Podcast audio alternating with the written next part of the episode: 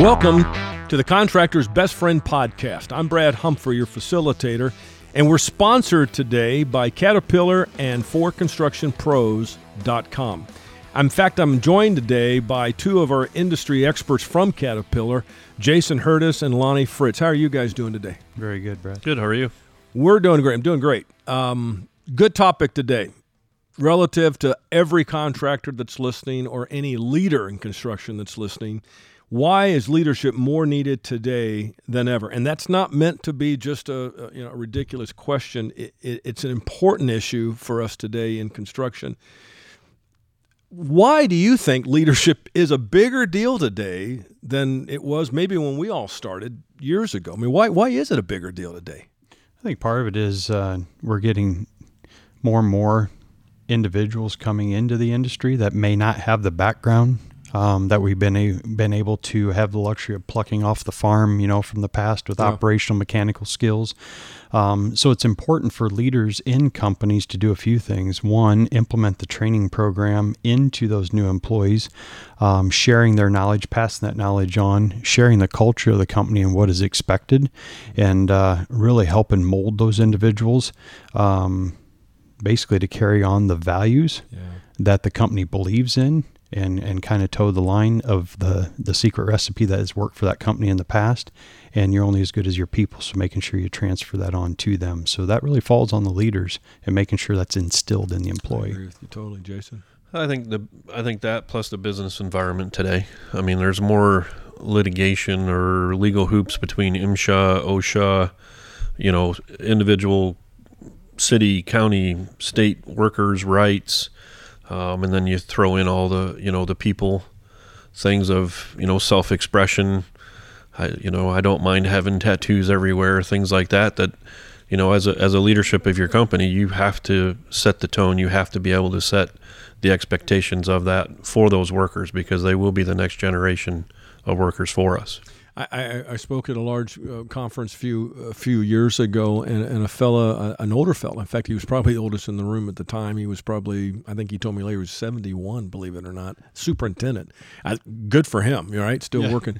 But but he did. He came up at the end of the session because about the second half of the session, it was it was an all day deal and it was really focusing on working with the newer younger workforce and he came up and, and just said you know i wished i was better prepared for this 10 15 years ago he said, you know, the stuff that you've shared, the facts, he said, you're spot on.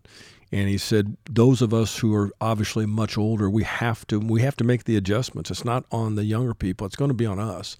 And I think there was a lot. I appreciate his transparency because that's hard. It's a really a hard gig for a lot, of, especially baby boomers, who are in the last twilights of their of their active years of working. Uh, recognizing that if we don't, and we need those boomers because if we can't get those individuals to help train and educate you know we're going to have a huge gap. And uh, we already we know we already have less people coming into the market for us as workers but we also have less people coming in with that background that you talked about you know you mentioned the agriculture the farming background you know we just don't have as many you know the days of if I, my dad was a plumber i was going to be a plumber if my dad right. was a contractor i was going to be those days are almost gone and they're coming from different different angles now. You know, one of the things that you know you've mentioned this in a previous podcast, I think, uh, Jason on Arlani on the um, onboarding. You know, you, you slip that word, that phrase in. How would you define onboarding? Because I don't know that we stopped to define that in that podcast. Sure. I think it starts with, um, you know, very tactically. Do you have an employee handbook? Do you have those uh, roles, responsibilities, guidelines, rules, protocols spelled out? Mm-hmm and it, it starts with you know the companies that do have it that's usually put on your desk or involved in your first meeting your first day is read this. I know we do it here with our interns. And it really gets them to understand uh, you know the scope and the kind of the, the do this don't do this per se where you get these resources where you don't. So onboarding is a lot of things um, but but again, it's it's uh, I guess their first uh, dip into the com- co- company culture, mm-hmm. and um, and really not leaving anything to the unknown or for the employee to define, but being transparent with them and and trying to get them to understand uh, basically the uh, the boundaries we're going to play within. Mm. And I don't mean that in a forceful way or anything. It's just again awareness. If you don't tell me, I may not know. You know, and we all know one company A to company B looks different, feels different, Oh, operates different, Yep. and it can be territorial, it can be cultural, a lot of different things. Um, so, so right up first and foremost is uh, is onboarding them, including training. So Yeah. it's that first ninety days again. Yeah, I really appreciate that. In fact, building on that 90 days, we've talked about this offline before, but you know, I really do believe that most organizations would help their retention. Okay, if we find them, that's the good thing. but once we get it, yeah, that's half the battle. The other half is holding on to them. And I and I have found the reason I developed a model that I use. There's others out there, but that I've used successfully is we we know from most of our newer employees, younger employees, millennials, statistically we're found we're, we're told that we're, we find that if they don't know if they're not learning within the first 30 days most of these folks aren't going to hang around there was a national survey that was put out printed last fall that showed the difference between boomers and millennials on how long would it take you to develop a feeling about the company that you could be spend your career with them. Well, the boomers said it took you three to five years to really evaluate the company, whether you would really want to spend the rest of your life with them. The millennials were less than a year you know? And so when you look at some of the turnover rates in construction some of these dates are alarmingly low like less than 30 days. And and so the 90 day plan was created out of the idea that again that probationary time theoretically has, has been we've been comfortable using that 90 days. So mapping out those 12 weeks and and not necessarily every minute of every day, but what are the themes of learning that we're going to try to introduce? Even and I think it's it, it has two effects. Either a they go home the very first day after their first day on the job and go, "Wow, they're ready for me," or they go home going, "Oh no, they're going to work me to death. I'm not going back tomorrow." But even then, that's not bad because we're weeding out a potentially weak employee. I think some of that has to do if we if we look stay with the topic of timeline is uh, they're used to getting information very quick. Yeah. They're used to getting it at digital speed versus textbook speed or newspaper or the magazine that comes out next month or year. So um, it, it's it's very fast. I know working here at Caterpillar and working with a lot of the new generation, they are eager to learn. They are sponges. I know the questions I get regarding the industry, which I'm passionate about and really love and enjoy, um, is very humbling.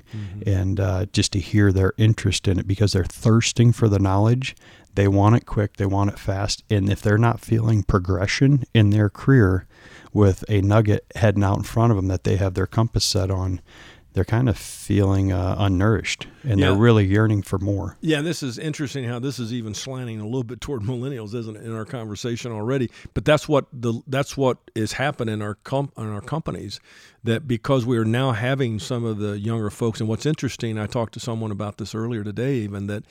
You know, we're seeing the millennials who are in that age group of approximately mid 20s, 26 to early to mid 30s now they're getting into that age group where they're beginning to take over some of those front lines of leadership, whether it's a PM or a superintendent or a senior something, you know.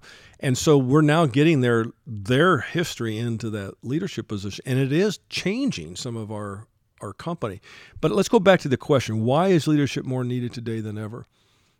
You know, one of the things that I've always encouraged contractors is this is your company the culture you have in your company is what you want it to be to a certain extent you know That's your brand. that's your brand and so okay you don't want to be like all the other contractors because then there's no the, the bar gets lower Right.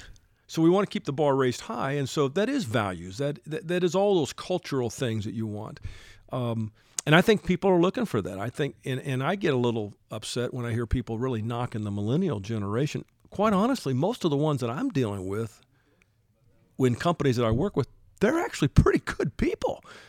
I mean, Yeah. they just they Lev- to your point, Leverage them. Yeah, they Lonnie, bring they a whole wanna additional learn. skill set. You know, they don't they want to learn, they want to be communicated with. I mean, I think half the stuff that I read on some of these millennial surveys, I just think is a bunch of trash because I don't see that. Well, they a lot of also it- don't have the fear that we have.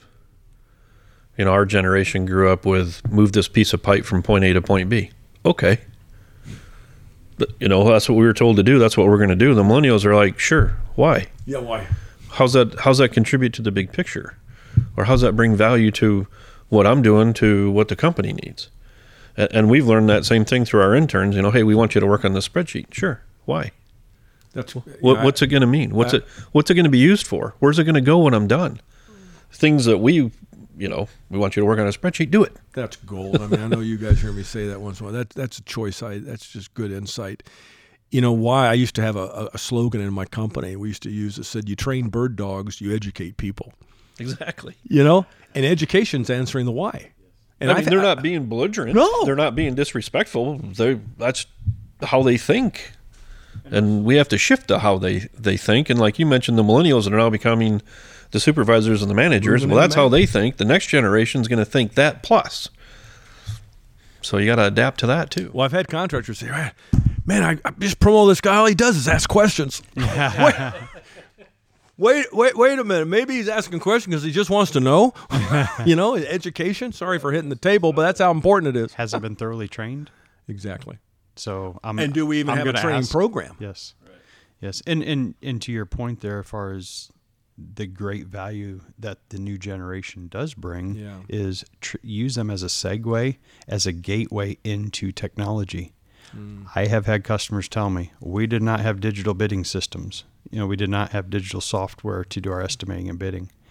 We purchased it, and he or she, the 20 something, is who's training and figuring it out. They're the ones setting the templates up Yeah. and the crews and everything else with the SME, the subject Yeah. matter expert input, but they know how to run the software. So use them as the gateway to introduce technology. Yeah, I, I think, you know, again, going back to our original theme for the podcast on why is leadership more needed today, you know, I think, Jason, you hit upon a few things, you know, Lonnie, you did too. It is different today. The, the, the political scene is different, the legal scene is different, the generational things are different. And I think leading today, I don't know if that's harder, it's just different. And, and so we want to encourage the contractors that are owners and leaders uh, that are listening to the podcast right now. Hey, we're in this with you. You know, we're all in this together. Caterpillars ain't with. They wouldn't be sponsoring this kind of thing if they didn't think it was important. You know, For Construction Pros wouldn't be providing these for you to subscribe to if they didn't think it was important stuff. And of course, my you know my career has been on training and leadership training, that kind of stuff. Is a big deal, and and we better we better take notice of it now. Everybody's looking for leadership, and it's still amazing. You say, why are we having another you know uh, topic on? um, Why do we have another talk on leadership? Go to Amazon, type in the book session, just type in the word leadership you will find I, I I'll pay a happy meal if I'm wrong. A thousand titles of books to every one on employee. We're desperately in search of leadership. And so I'm really glad that, that, that y'all would, would take this topic on. This is a tough one. And as I've shared with contractors, I know you guys have, and you see, you can see good ones, you can spot them a mile away, can't you? Yes, you Oh can. yeah. good con and it's it's not anything they do only it's just the way they carry themselves they're they're engaging they're transparent they're not afraid they're not always personality wise may not always be pleasant all the time but they're out to try to help the people they realize it's not about them it's about the people they're leading and uh, i think that's something we need to include in that as well hey thanks for being here today thank you for listening again if this is your first time to hear this podcast with uh, jason and lonnie and myself we have a bunch of other ones, and all you got to do is go to forconstructionpros.com and, and subscribe to those. We'd love to be have you a part of the family here. Thank you for listening. Good luck. Put these ideas to work and, su- and be successful working with your people in the future. Thank you for listening.